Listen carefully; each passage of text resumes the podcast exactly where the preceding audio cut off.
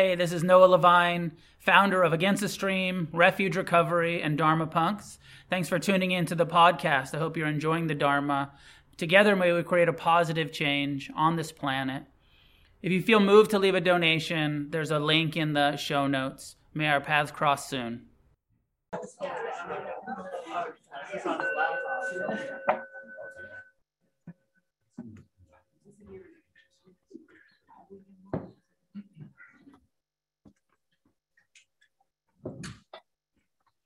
Welcome, everybody. Anybody here for the first time tonight? Welcome, welcome. Welcome to anybody joining us on Zoom for the first time.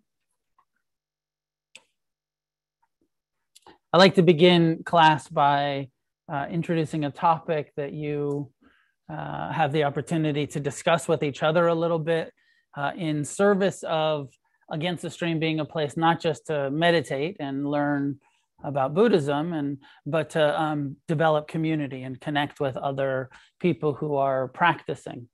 It's a core tenet of Buddhism to develop wise friendships, what we call sangha. Sangha, this would translate as community or fellowship or uh, something like that. I don't have a fully formed topic for tonight, but what I want to talk about is um, this aspect of life, of um, practicing Buddhism, of uh, that's just in this general way, not about being mindful or, but it's just about um, being a good person. And, you know, like even thinking about that, like, what's it mean to be a good person? And good, you know, we try to, in some ways, stay away from the duality of, of and the judgment of good and bad. Uh, my, you know, the Buddhist meditation instructions are uh, non judgmental, non judgmental awareness. But for this uh, kind of general topic, I think it's okay to talk about being good, being a good person. What's that mean to you? What's it mean to be a good person?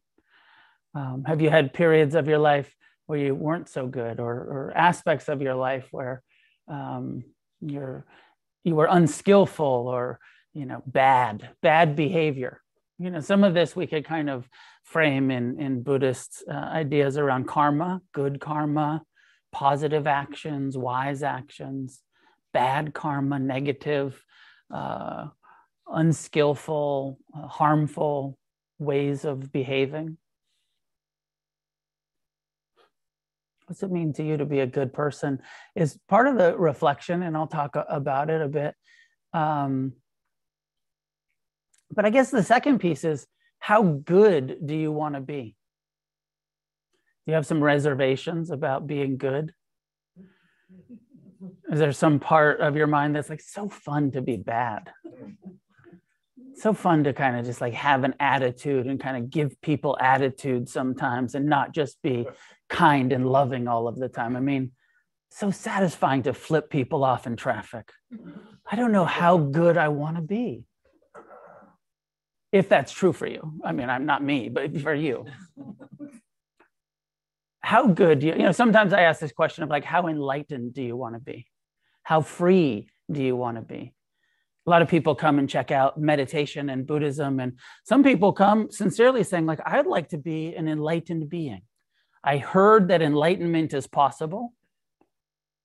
And I'd like to experience that. I'd like to commit fully to wisdom, to compassion, to awakening. I think for me, you know, I've been teaching for a really long time. Um, a small percentage of the people that come to Buddhist meditation centers and retreats are seeking enlightenment. I think. I think that most people are seeking a little less suffering, a, a bit of an uh, improvement in uh, the quality of life, a, a bit of um, a bit of transformation, but not looking for total liberation. and so maybe it's the same question like do you want to be you know because like the, the maybe the definition of a good person like really good is the enlightened person who causes no harm who's always compassionate all of the time who's always loving all of the time who's always kind and generous all of the time and um, maybe that's not your definition of a good person I'm probably giving away my talk as I keep talking, but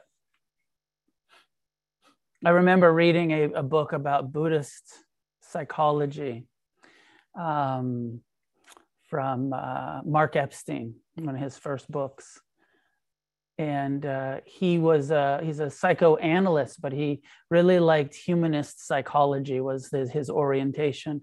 And uh, Winnicott is one of the uh, Rogers and Winnicott and these humanist psychologists who put all of this emphasis on, you know, when it comes to parenting, you know, children, like we need, uh, you know, the human development of children. We don't need perfect parents. We don't need parents that are good all of the time. We just need good enough parents.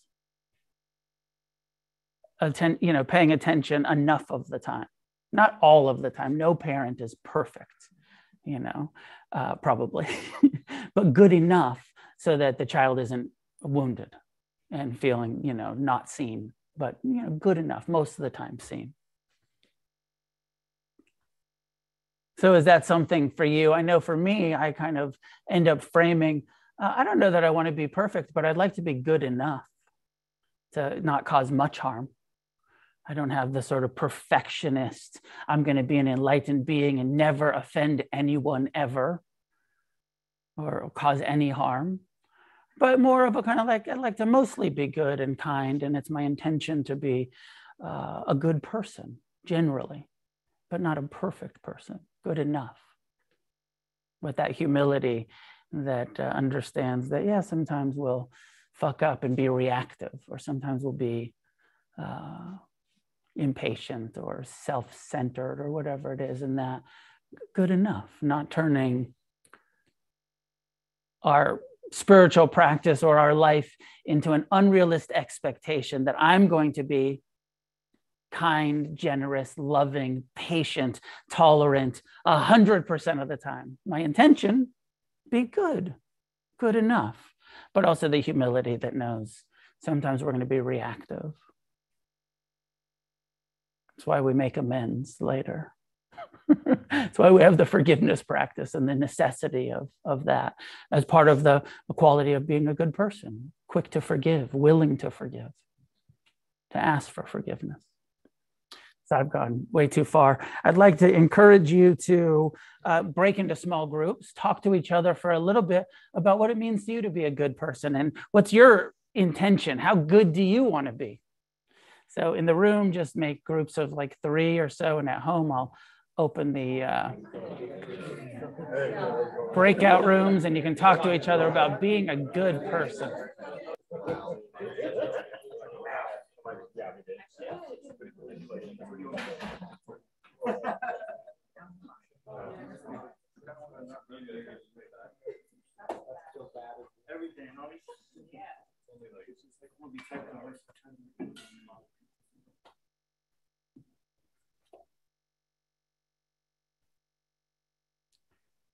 As I reflect on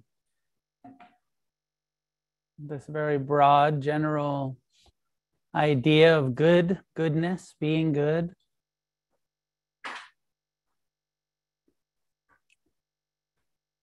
The main uh, two things come to mind for me. The main is uh, what I've learned from practicing loving kindness, Buddhist loving kindness meditation, of actually training my mind to be kind to myself and that kind of inner uh, kindness and uh, friendliness internally, uh, as well as bringing that not only to um, the people who are easy to be kind and loving to, friends and family, but also to strangers. And this Buddhist meditative training of uh, training our, our hearts and our minds to have loving kindness for uh, the unknown people, the people that we don't have any connection with uh, sometimes called neutral people, or this category of strangers, uh, the unknown masses, sending loving kindness. And maybe uh, even more challenging uh, is developing loving kindness and being friendly, uh, at least in, in our heart, to um, our enemies, to really difficult people, rather than meeting unskillful, unkind, unwise, confused people with anger and hatred. Uh, actually meeting them with loving kindness, training the mind to be kind even towards ignorant people that offend you rather than othering them and judging and hating, which is maybe more normal. So, loving kindness um, as a quality of a good person. When I think of a good person, I think of someone who's kind. And then the other piece is the renunciation, the, um, the five precepts, practicing uh, nonviolence.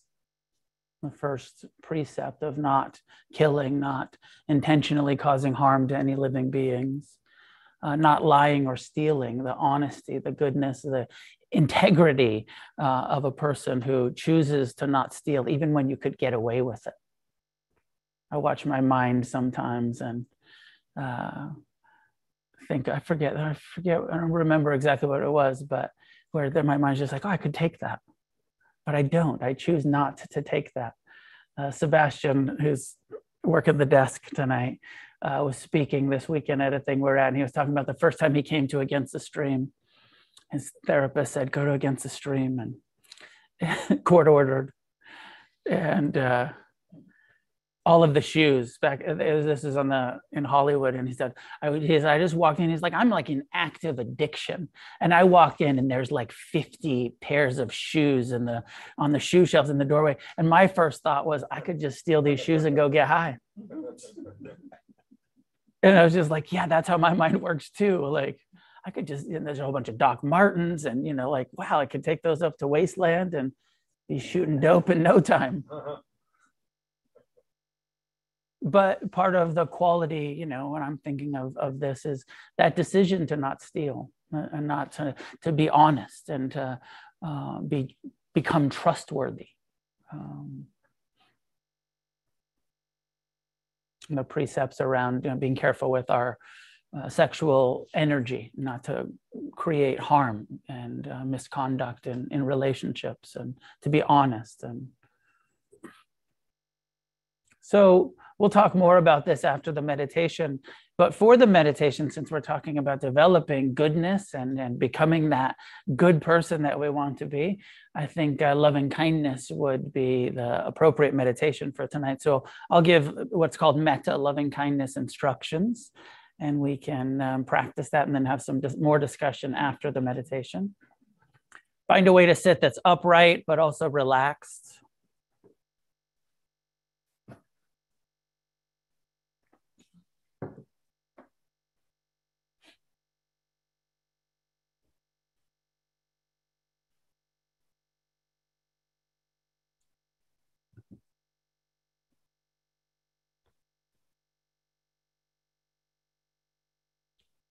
Allowing our eyes to be gently closed, taking a moment to release any unnecessary tension your body may be holding, softening the face, the, the eyes, the brow, the jaw.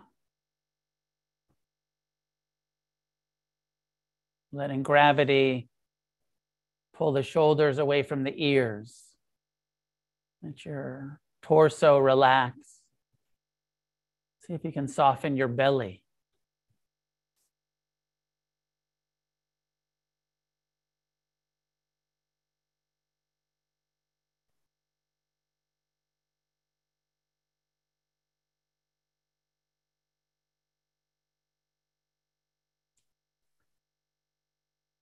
And as we continue this reflection on goodness and kindness, on being loving,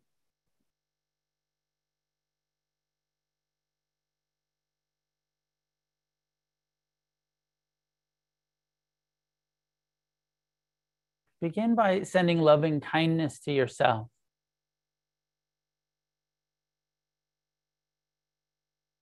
The Buddha's words were something like wishing in gladness and in safety, may all beings be at ease.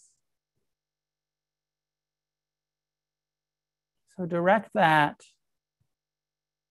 wish to yourself. May I be at ease. May I be at ease in this body, just as it is.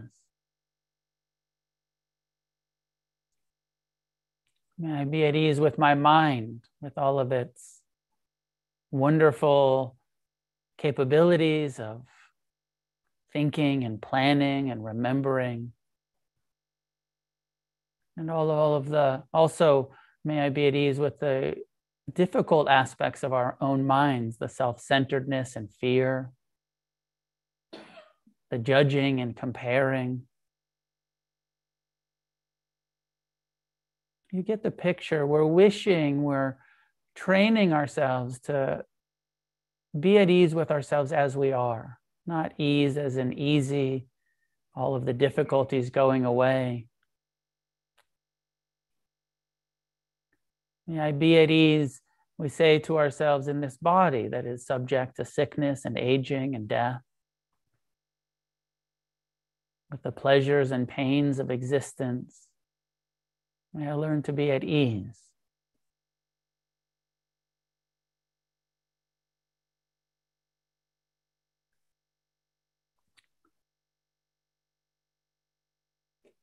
With both the pleasant and the unpleasant emotions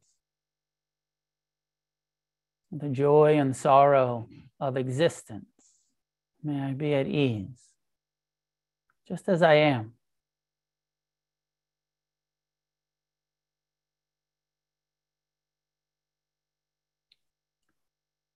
And a couple of other uh, sentiments, aspirations that we include in the metta, loving kindness practice.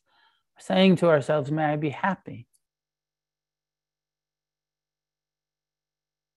maybe not the happiness of pleasure, but the happiness of, of goodness, of contentment.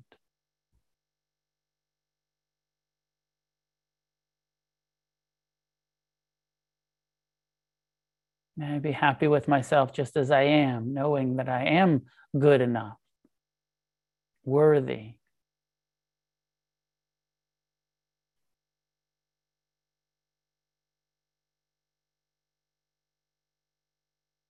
and saying to ourselves, May I be free from suffering.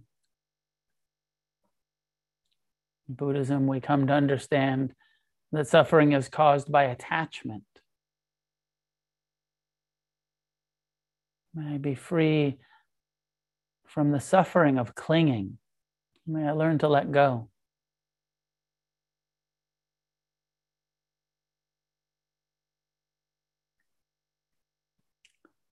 Suffering is also caused by the self centeredness, uh, I, me, mine orientation. Sometimes obsessed with our own thoughts and feelings.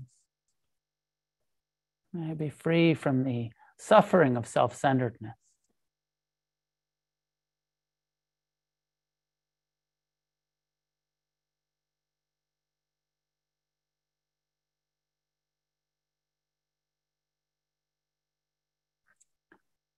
So, bringing these three aspirations together, slowly repeating to ourselves over and over May I be happy. And breathe it into your heart. May I be at ease. May I be free from suffering.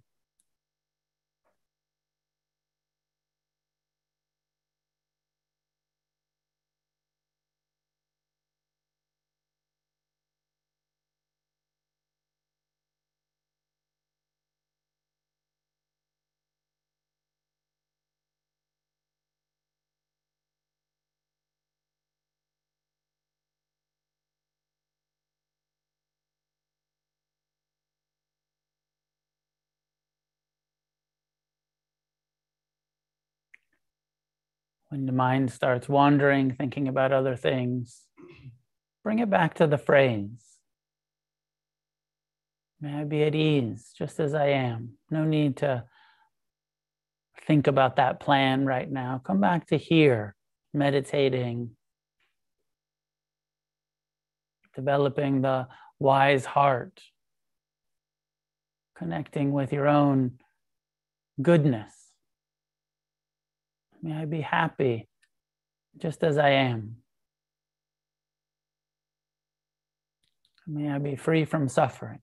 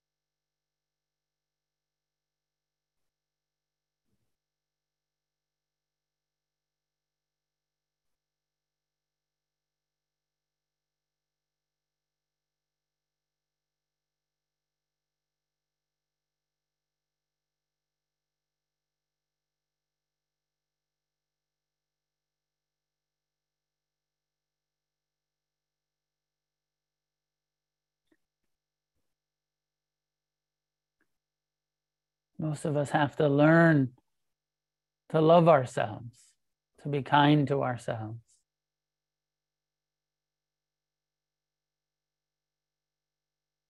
And bringing this attitude to each other as well, training the heart, the mind to be kind, beginning to send a loving kindness to the people that you spoke to at the beginning of class your small groups and your breakout rooms.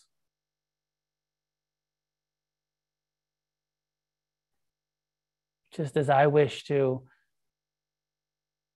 be happy and at ease and free, extending these wishes to each other.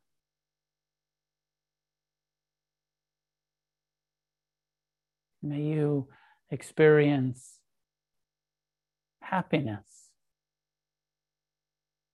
May you be content with what is in your life.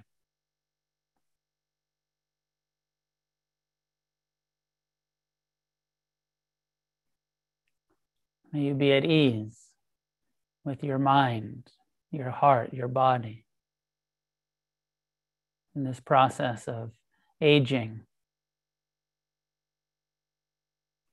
subject to sickness and the impermanence of death. May you learn to be at ease.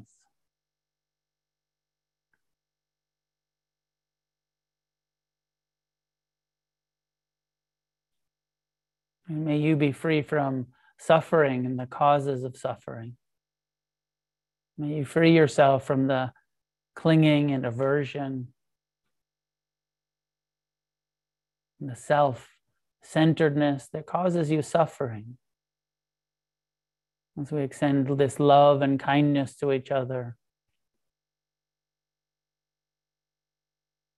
with the wish for happiness and ease and freedom.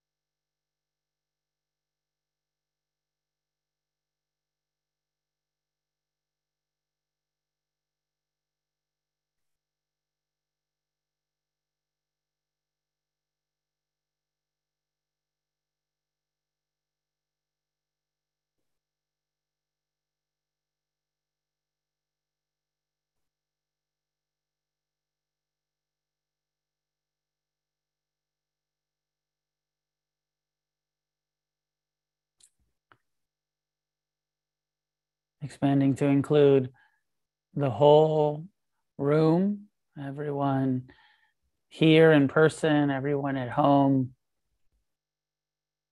joining us virtually.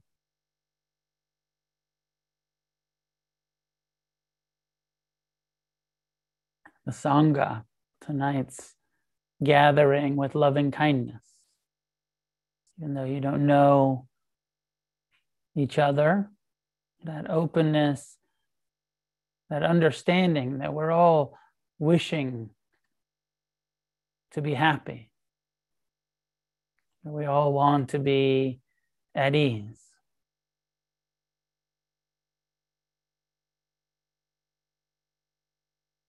This universal human healthy desire for freedom.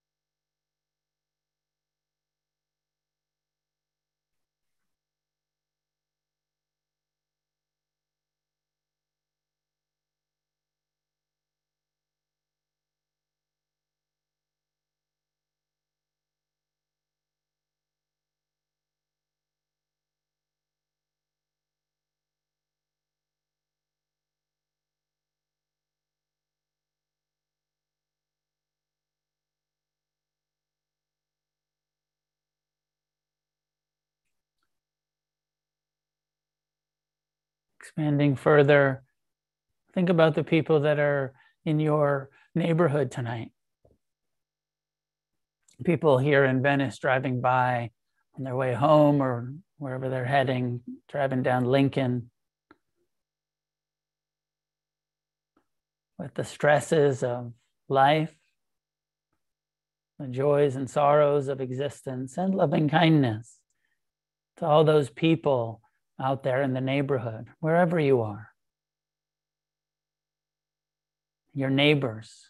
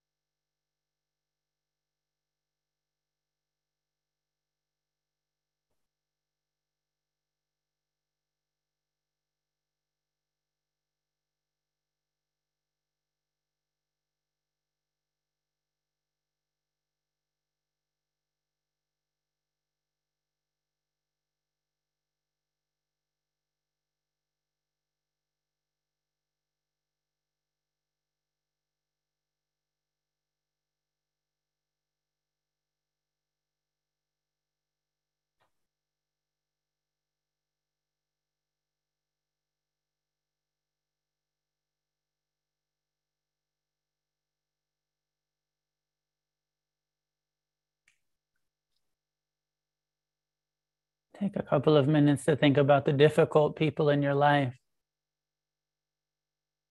that you perhaps resent or judge or fear. The people whose suffering and confusion has affected you in some way, their ignorance, their unskillfulness caused you harm, perhaps.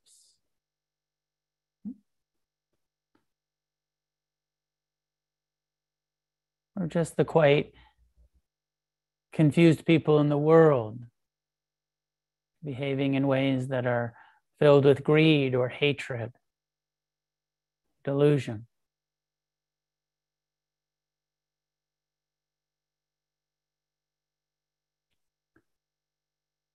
With the intention of seeing their pain, their confusion with compassion, and the training of our own heart and mind to free ourselves from suffering at them.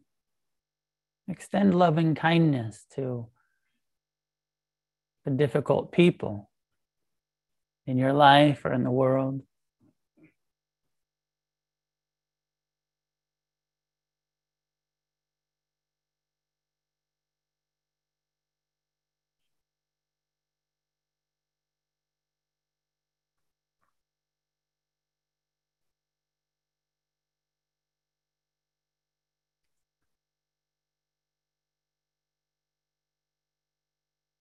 Trying to develop a friendly and kind relationship to confused beings rather than meeting them with hatred, meeting them with compassion.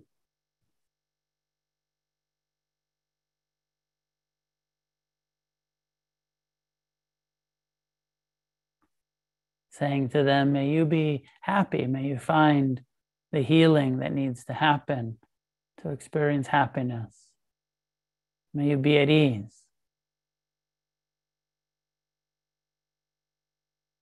May you be free from suffering. Remembering that if our enemies weren't suffering so much, they wouldn't be behaving in such unskillful ways. They probably wouldn't be our enemies.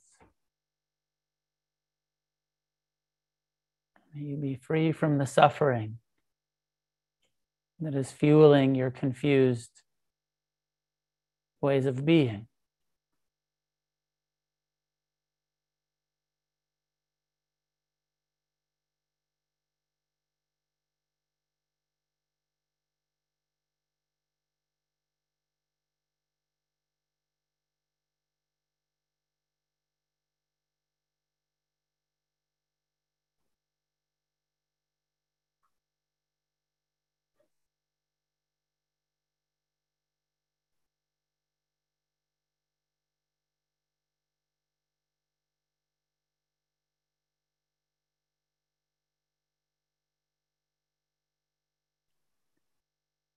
Wishing in gladness and in safety may all living beings, those near and far away,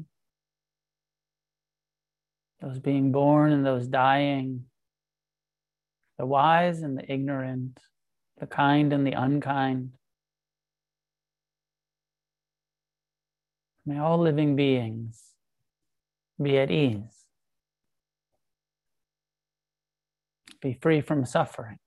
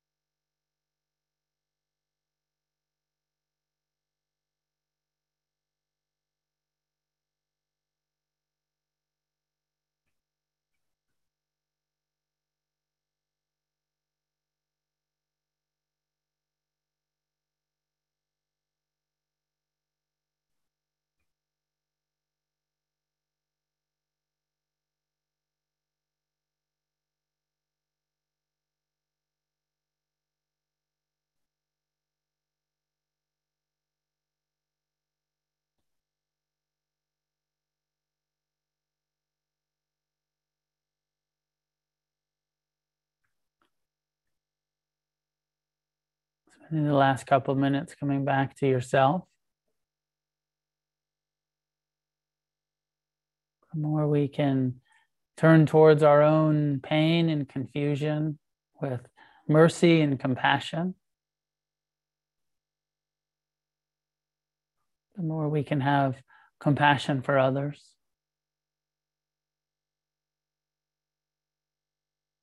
The more we learn to be kind and loving to ourselves, the easier it is to be kind and loving to others.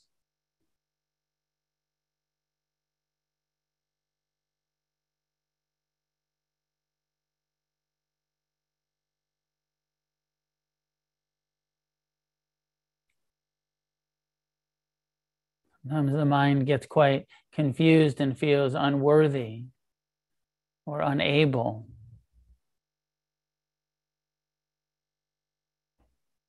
To meet ourselves with love, with kindness.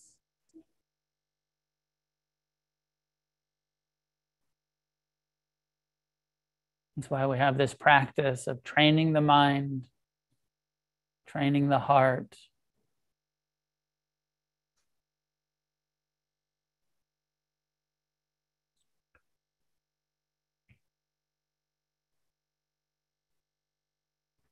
The Buddha once said something like, You could search the whole world, all realms of existence, and never find anybody more worthy of love than yourself, more worthy of your own kindness and love.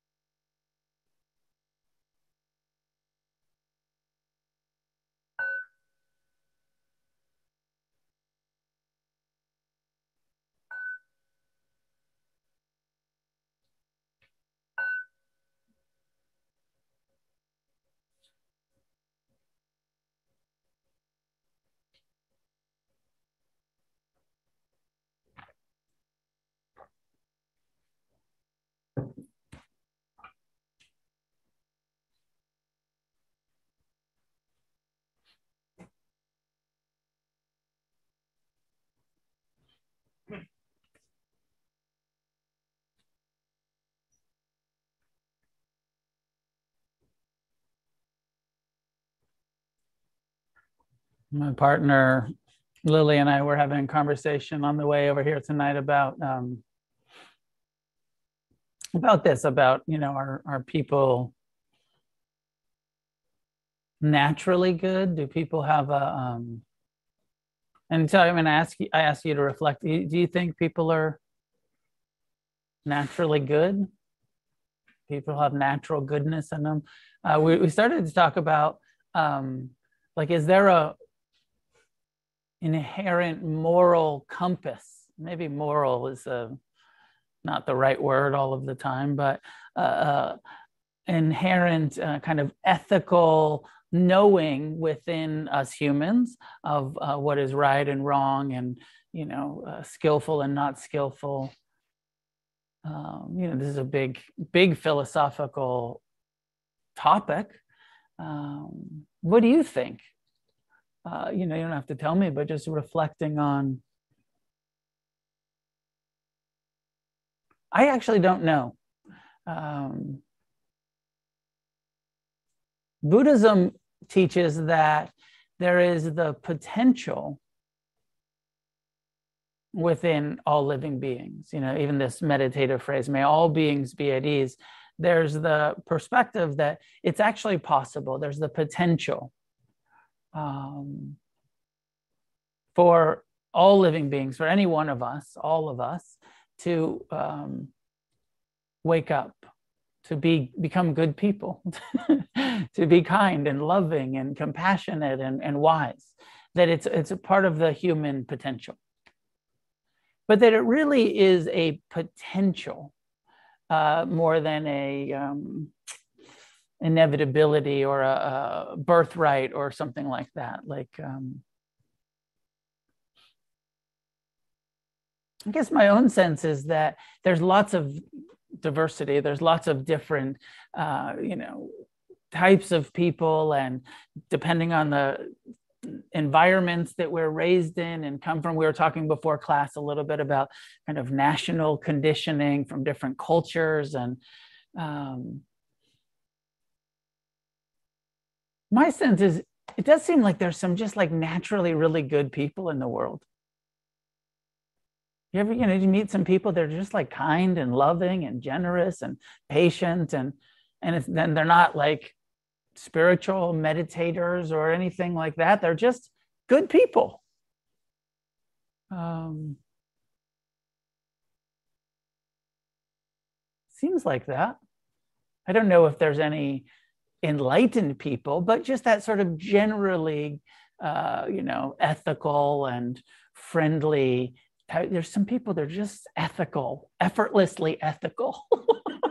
that are just honest, you know, for the most part, honest, and they don't lie and they don't steal and they don't kill and uh, and it's not like they have to try really hard like some of us. I think I bring a lot of my own projection to uh, what it means to to uh, be a good person and and how Buddhism has taught me. Like I had to uh, I had so much to learn 35 years ago when I started meditating, and I was not a good person. And I was an active drug addict, and I was violent, and I was I was in jail for drugs and violence and theft. And I started meditating, and there's there's no part of me or anybody that knew me that was like, yeah, Noah's a pretty good person. Everybody's like, that kid is a mess.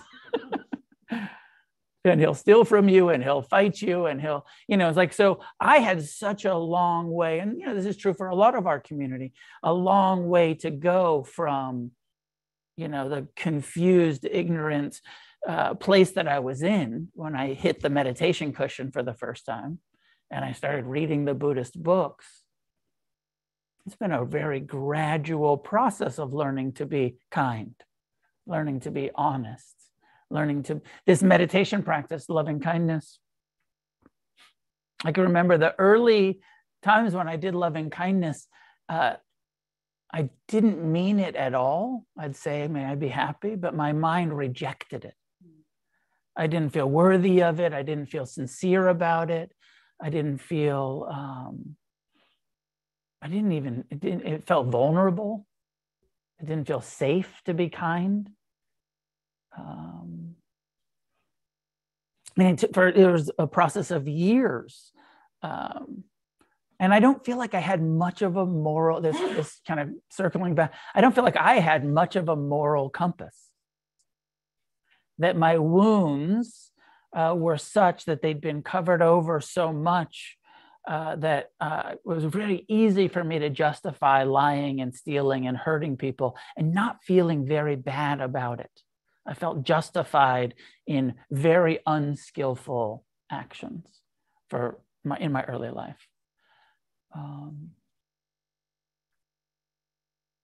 and then slowly over the years of meditation and sobriety and psychotherapy and trauma resolution and you know all of the ways that i said you know i have a friend this is a diversion but i have a, an old colleague meditation teacher. And he used to say, he said, you know, the spiritual path begins with the conscious or unconscious, with the decision, I want to be a good person.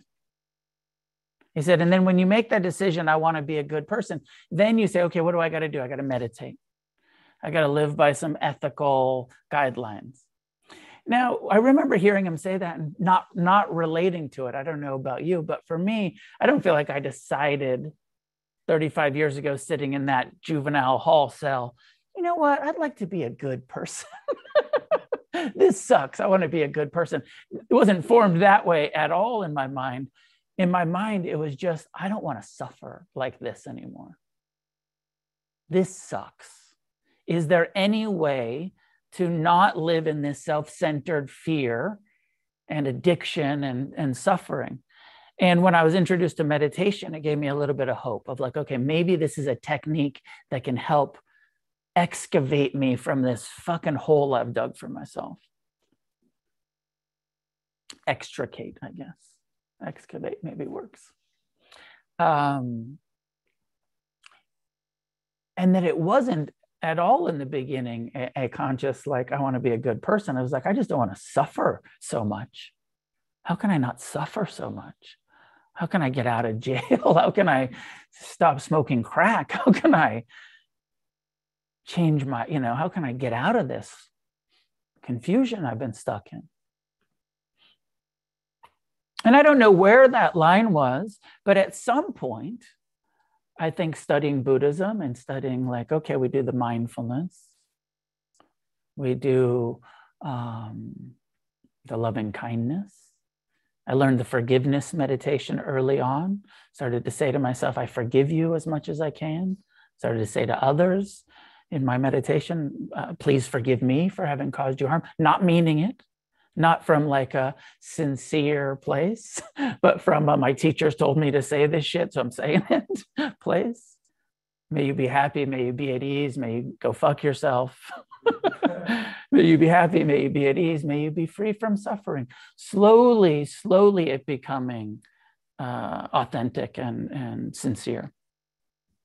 And I don't know where that line was, but for me, at some point, I did realize that my path to freedom from suffering maybe maybe i got brainwashed from all the meditation and listening to the buddhist teachings and dharma talk i don't know. But at some point i realized oh it is actually i do not just want to not suffer i actually want to be a good person because this you know amorphous thing about being a good person being ethical being honest being kind, being forgiving, being compassionate, all of these qualities that I would assign to the good person, these positive qualities, these good qualities, were exactly what was going to help me not suffer and not return to that earlier experience of suffering that motivated me in the beginning to come to meditation.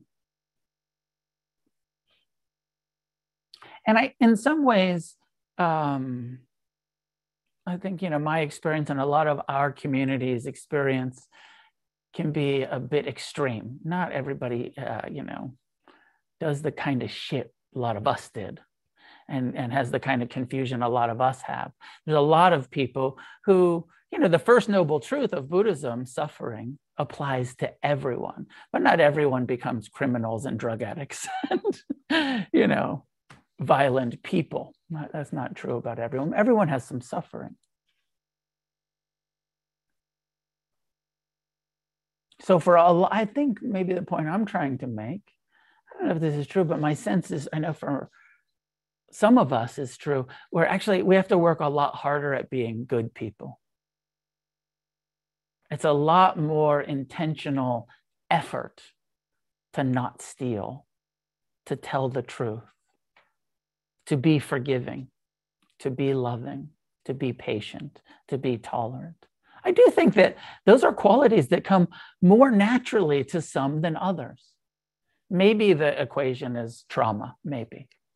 Maybe it's how wounded we were in our early life uh, that led to that lack of empathy and lack of kindness and lack of uh, goodness, natural, external uh, goodness.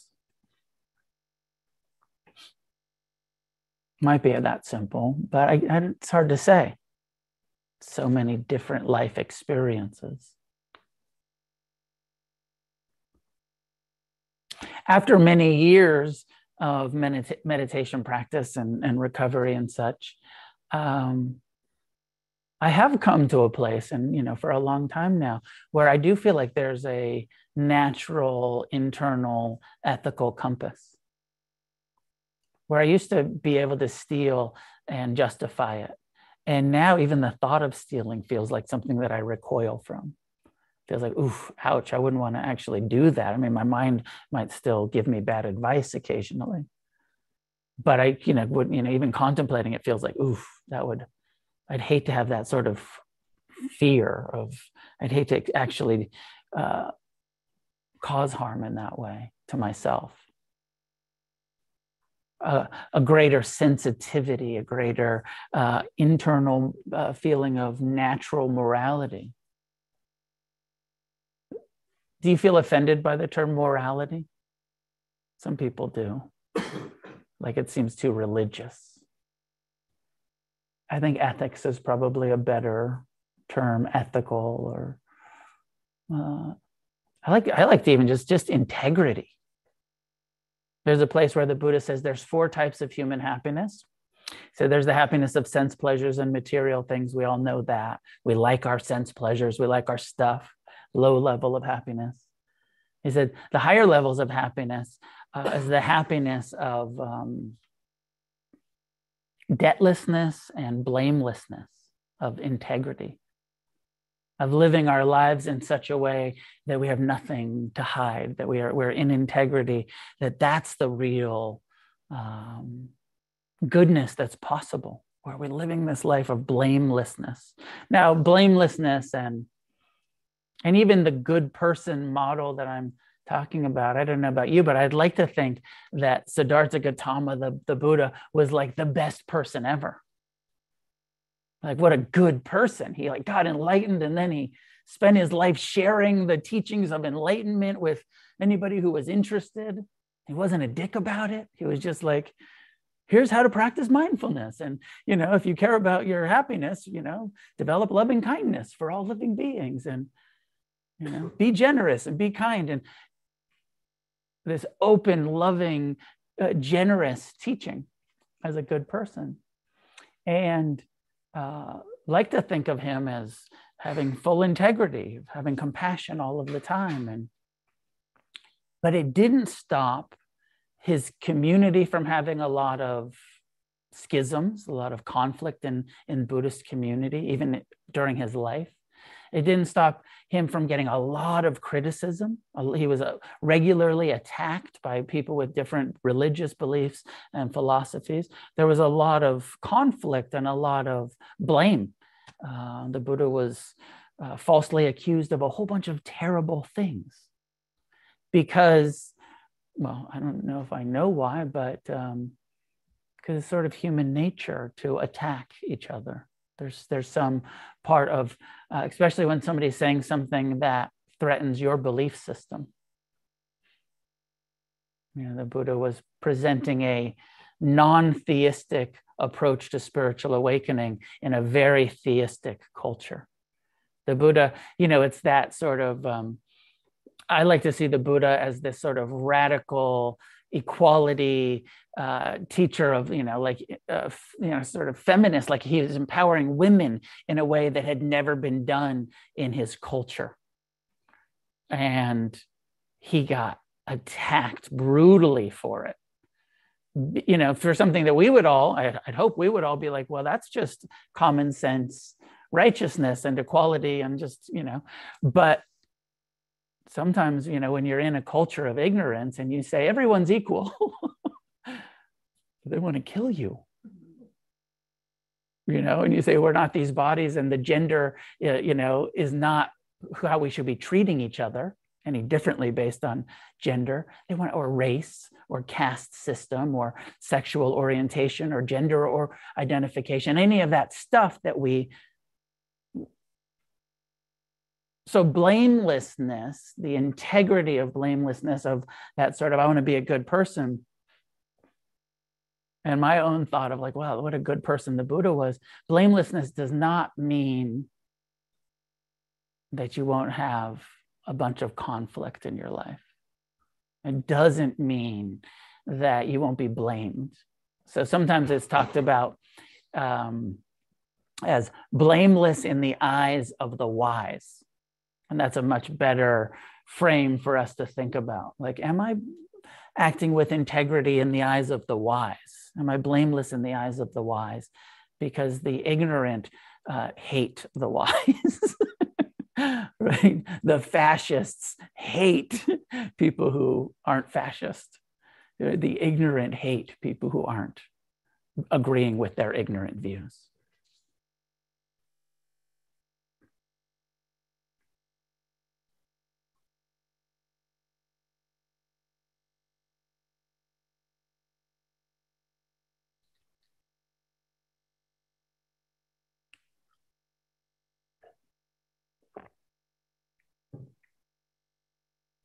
My sense of what it means to be a good person. I said at the beginning,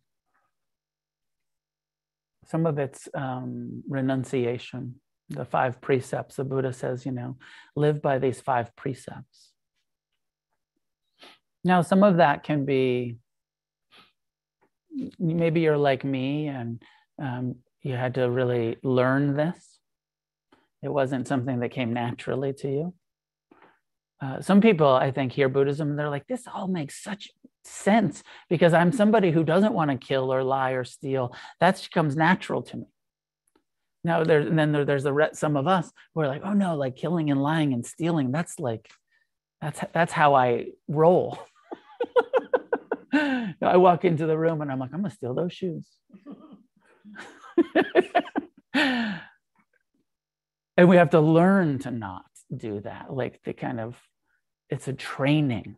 It's a renunciation. The five precepts are the buddha's encouragement to training ourselves to not steal to not lie to not behave in ways that cause harm karmically to ourselves or to others.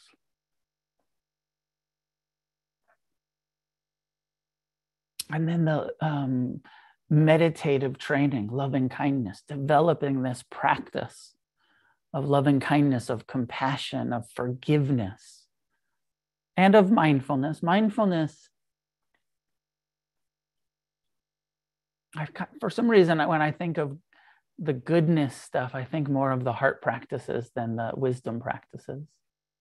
But there's, you know, we, we break our meditative trainings into two categories heart practices, loving kindness, compassion, forgiveness, appreciation, equanimity, and developing those positive emotional states. And for maybe it's my own bias, but when I think of the good person, I think of the positive emotional uh, intelligence. But then there's all of the wisdom practices of mindfulness, the four foundations of mindfulness, and the ability to concentrate the mind to see clearly that everything's impermanent, that there's a, an impermanent nature to all phenomena, all sensation and emotion and thought. And that because everything's impermanent, um, there's an unreliable nature to all conditioned phenomena everything that's internal and external. There's nothing really to, to worth clinging to, to rely on, because it's all impermanent. So we learn to let go. And the more we see the impermanent and impersonal or, or, or uh, unreliable, then we start to see the not self or the uh, impersonal nature of things. And I feel like that's a, I don't know, about you, but I feel like that's a huge quality of uh, goodness, of learning to not think, take things personal, not take your own mind so personal, not take other people's mind or views or opinions or so personal, not clinging so much, taking it in so much. Uh, and I feel like it's mindfulness that leads to that wisdom of the impersonal nature of the human condition both ours and other people's. And you know what it's like to be around people that take everything personal all of the time. Not very pleasant. It's hard to be like, that's a really good person that takes everything personal all of the time. That self, really good self-centered person. So part of our desire to be good and the path to becoming that wise person is learning to see through the self centered tendency of, of the human incarnation.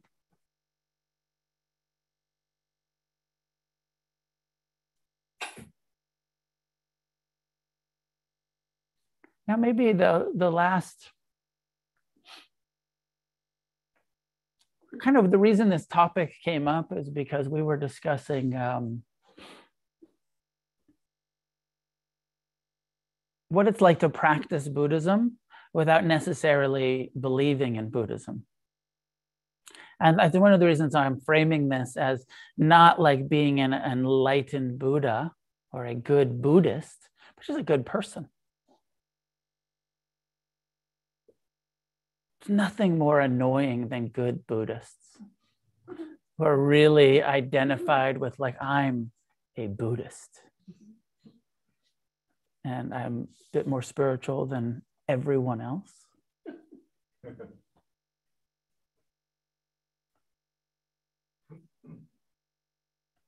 and I don't know, I feel like there's, um, for me, I think I even, people who are um, good for the sake of being good rather than I'm being good because I want to be a good Buddhist.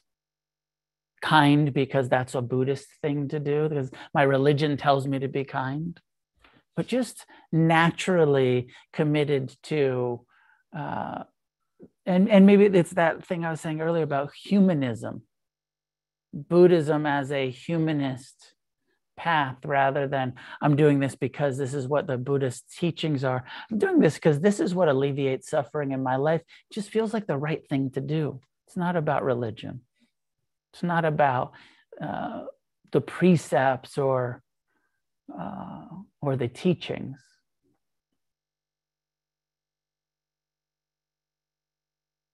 And that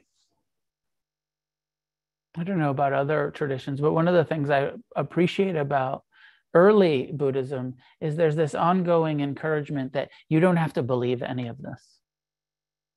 I feel like the Buddha was this really radical teacher who would show up and he would say, Here's the Four Noble Truths that I, you know, here's the path that will lead to the end of suffering. But then he would say, You don't have to believe any of it. You have to find out for yourself you know there's sort of like i think that if you don't lie and steal and kill and you know act in harmful ways with your sexuality he says i think it will help alleviate suffering here's the teaching but you find out see if you can be happy while lying and stealing. See if you can be free while being unmindful. See if you can you know here's the path. He, he said here's my direct experience. This is what led to my freedom. But you don't have to believe it.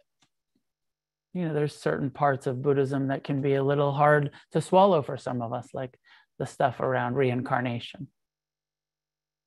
Some people, yeah, yeah, it seems like it makes sense. Some people, I don't know. I think I'll set that aside.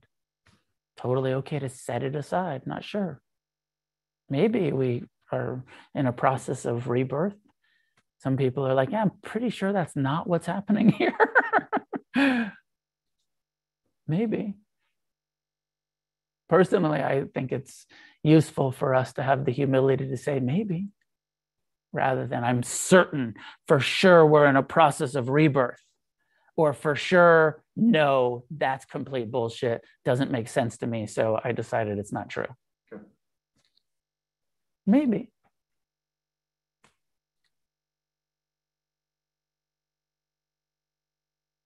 anyways, I feel like I'm out of steam.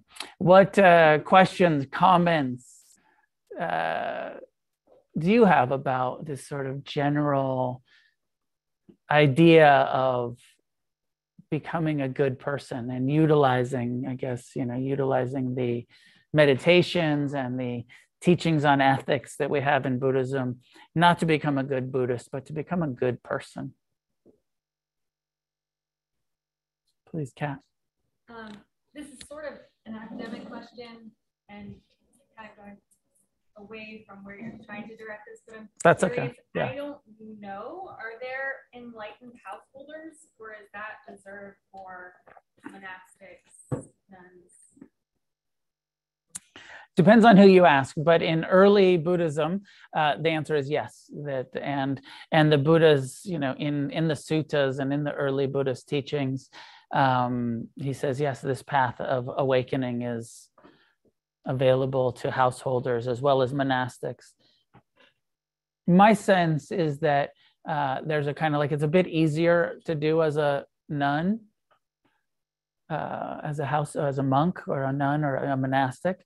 Um, the support that you get in the monastic system, where you get to be a full time meditator, and if you know, and you have all of these practices of renunciation, there's a kind of probably be a bit easier to experience full liberation in that sort of supportive sangha of monasticism than to do it as a householder. But it is said that it is possible for householders to also experience full liberation. Um, but that it's harder for us when we're engaging. The, the last few weeks, I I did uh, the topic was death a couple weeks ago and then we talked about sex two weeks ago and then last week we talked about money. And you know this process of trying to get free from clinging while engaging in sex challenging to say i'm going to have non-attached sexual connection but still a loving committed connection or you know much harder to be non attached while engaging in sex than to be non attached while being celibate, I think is the perspective. Possible, but you're asking for the advanced course if you're really going to go for complete non clinging liberation in the midst of the most pleasant human experiences there are. A little bit like trying to shoot dope and not get strung out maybe not the right example. but it just feels so good. Um, so the you know the short is that yeah, it's it's it's considered possible. Isn't that interesting? I don't know how you think about it, Kat, or other people but as a sort of we have our, our perspective of like well you know we're just living our lives and we're in our relationships and we're working and we're you know having families or whatever we're doing. And we think like you know and i'm going to use buddhism to get as free as i can. And becoming a monk or a nun that seems like really hard. Like never having any intentional sexual activity again for the rest of your life. Not having any freedom of your own finances. Being completely, you know, in the Theravadan tradition, when you become a monastic, you renounce all forms of possession and you're completely relying on. And says, Ooh, that sounds scary and challenging. You don't get to make any choices really, just what's offered to you. But from this perspective of liberation, that actually might be an easier way of life than this, where we're trying to engage in this sort of tantric, I'm going to engage in the world and in life and try not to turn it into suffering. I'm going to try to engage in the most challenging aspects of the human experience with wisdom, not renouncing them, but engaging in sex and money and professions and you know families and relationships. I tend to think that we're choosing the harder path. Even though mostly my mind would think, oh, God, being a monk, that's got to be really hard. When it comes to liberation, this seems even harder. Please. How do you think karma plays into ethics? And in the sense, that it seems like there's this karmic repercussions to bad behavior, but unethical behavior. So I feel like that's almost a um, sort of a safeguard against um, too far to the, the left or the right of where we conduct ourselves. Could you hear the question at home? I don't know. I can't see if they can or not. Um, yes, karma. The thing about karma uh, is that it depends, you know, karma can ripen in the present. There's that instant karma. You lie and you feel, oof, I just lied. Or you lie, you steal and you feel like, oof, I hope I don't get caught. You feel afraid. Or, you know, there can be that karma can ripen in instantly or any time in the future.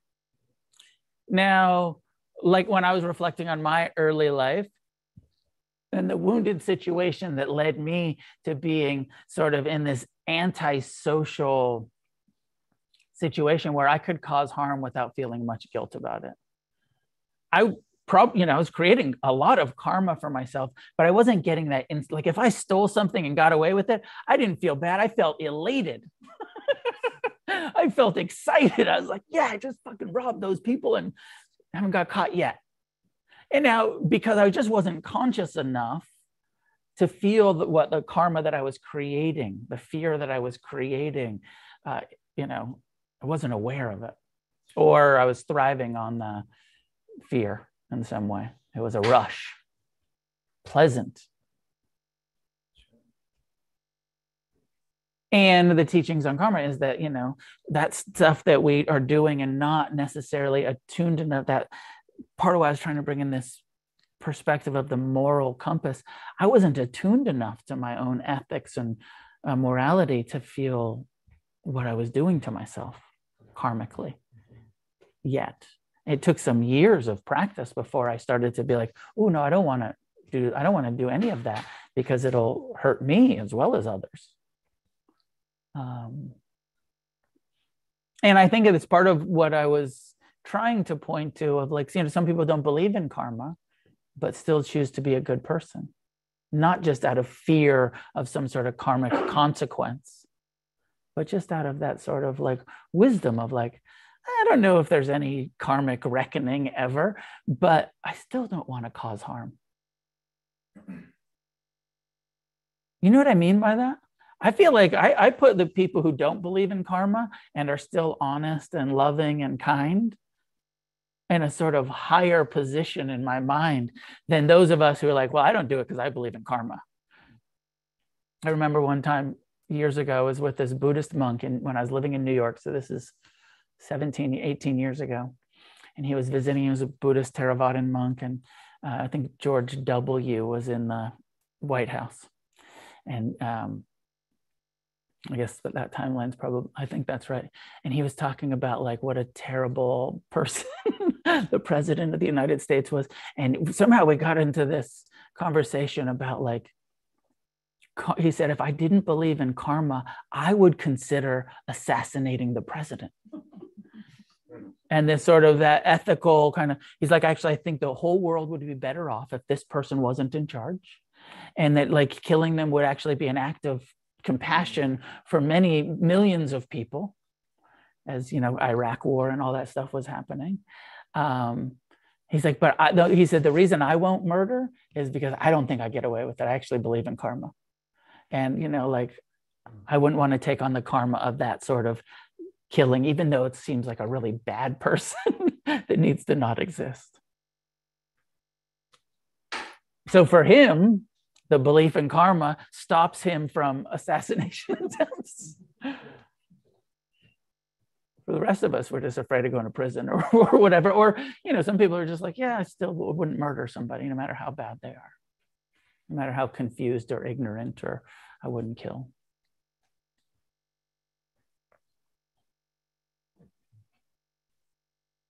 Did I answer it? Yeah. Somewhat, some reflections but it all it all ties in you know in the traditional buddhist system it all tries ties back to karma but whether we believe in that or not please Lainey.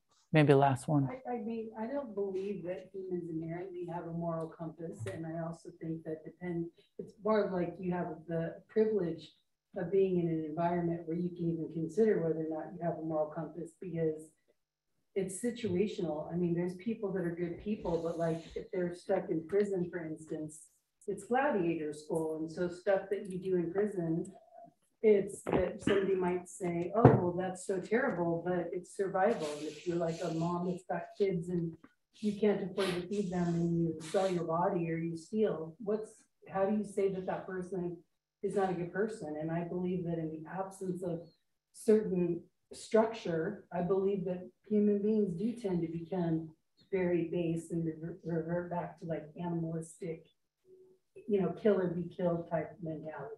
Yeah. That makes sense to me too. I was working at um, teaching meditation and doing, I actually did my psychotherapy internship at San Quentin 20 something years ago. And I was working, I was teaching these guys meditation and, uh, and doing some therapy with some of them. And uh, one of the, the big shot callers, one of the bosses, really was getting into meditation and studying Buddhism. And we were talking about, you know, the I was talking to him about the precepts and karma and nonviolence. And yeah, at one point he came to me and he said, um, he's like, I'm, you know, this stuff makes a lot of sense to me. He's like, but in this environment, you know, your example, he said, in this environment, um, he's like, you know, I, am actually uh, not a racist but I have to stay with the whites, or it's or it's danger dangerous for me. He said, and, and um, if um, he said, and if there's a riot, you know, if there's a fight and a race kind of, it's always racial lines pretty much in there. And um, he said, if I and he's not, and he's big, it's like huge guy. He said, and I'm you know one of the sort of leaders. He said, if I'm not out front swinging um, my guys will get me later. If I try to sit it out, he's like, they'll, you know, I, I'll be in a lot of danger. He said, what do I do? He's like, I, would like to take a vow of nonviolence, but I live in this environment where if I don't participate in the violence, I will be subject to it. You know, I'll be, and like ethical dilemma. I was like, fuck, I don't, I don't know. I don't know what to do in that situation um, I think that what I said was something like, well, you know, you could probably participate with like some level of harm reduction.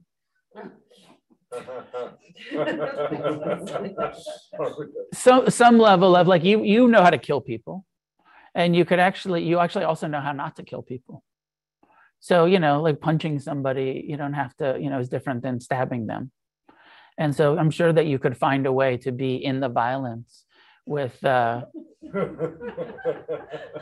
with less impact. You know, okay, I'll try that. You know, yeah. You know how to kill people, and you also know how not to kill them, probably.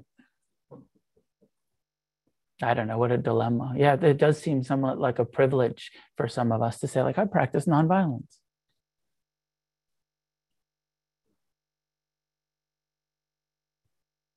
till you're in the Ukraine and you get invaded. Hmm, do I still want to practice nonviolence? Maybe not.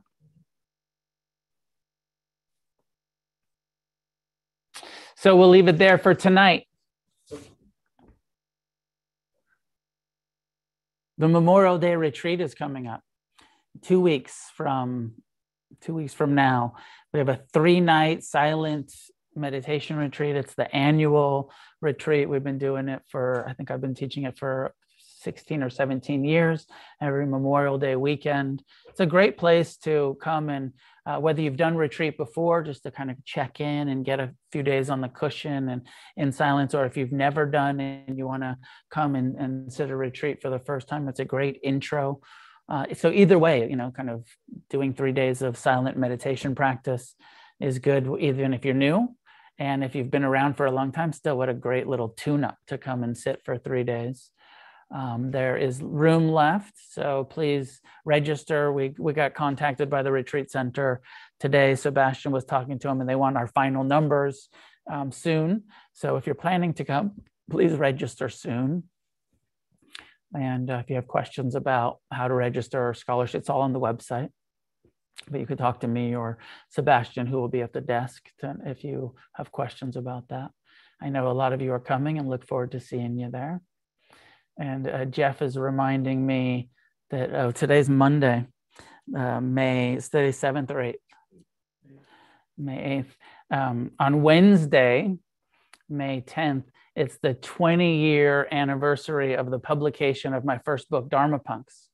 It's been two decades since that first book came out. Um, uh, not that I'm going to do anything to celebrate it, but it's just interesting that it's actually been 20 years since that book came out and it's still in um, uh, publication and people are still reading and teenagers are still like writing me once in a while and being like that book was awesome till you got sober then it got lame but love the drugs and violence and punk rock. 20 years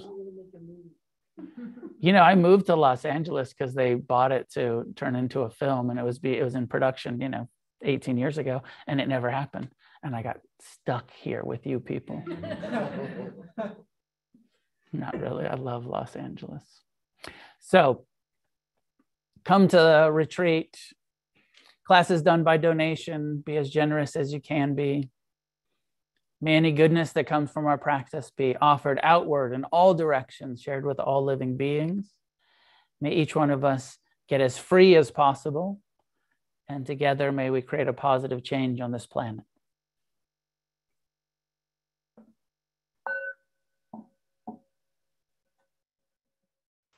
Thanks for tuning in to the podcast. This is Noah Levine, founder of Against the Stream and Refuge Recovery.